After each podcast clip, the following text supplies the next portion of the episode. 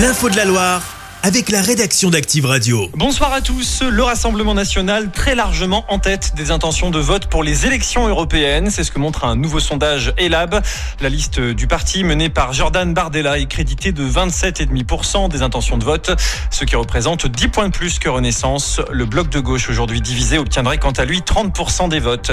Diplomatie, Gérald Darmanin et la nouvelle ministre des Outre-mer, Marie Guévenou, étaient en visite à Mayotte aujourd'hui. Et ce, alors que l'île est paralysée depuis trois semaines par un mouvement contre l'insécurité et l'immigration. Des blocages sont installés à plusieurs endroits.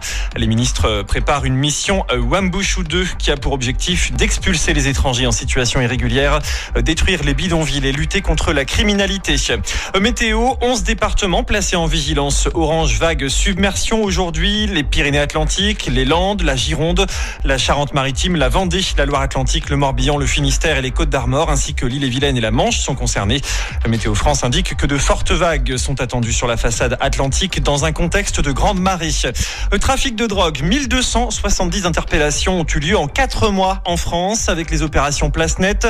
C'est ce qu'annonce le ministre de l'Intérieur en visite à Besançon. 155 opérations ont été menées en tout sur cette période. 2 tonnes de drogue ont été saisies ainsi que 300 armes et 2 millions d'euros en liquide.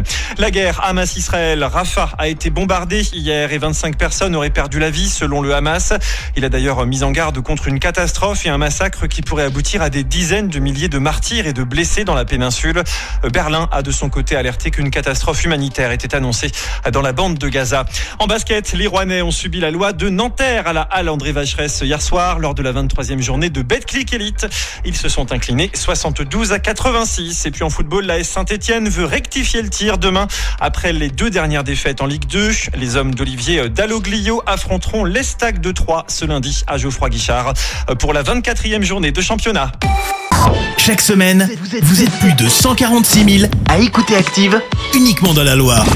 L'actu locale, les matchs de la SSE, les hits, les cadeaux, c'est Active. Source Médiamétrie, IR local, habitude d'écoute en audience semaine dans la Loire des 13 ans et plus, de septembre 2021 à juin 2023.